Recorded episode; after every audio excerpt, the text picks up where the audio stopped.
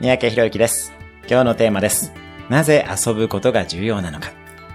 遊ぶのが苦手になっているということはないでしょうか何か達成することばかりをやっていて、純粋に楽しいことをやっていない方がそれなりにいらっしゃいます。趣味においても何かレベルアップするような趣味以外に、それをやっていること自体を楽しめる趣味も持ってみてください。もちろん筋トレして筋肉をつけたり、英語の勉強をしたりするのもいいのですが、音楽のような消えゆくものも楽しみ、感性を広げることもやっておきましょう。自然に浸る趣味は五感を養ってくれるので特におすすめです。定期的に海や山や森に行ってみてください。また本を読むときも3冊に1冊は小説を読むことをお勧めします。今日のおすすめアクションです。次の週末の遊びのプランを考えてみる。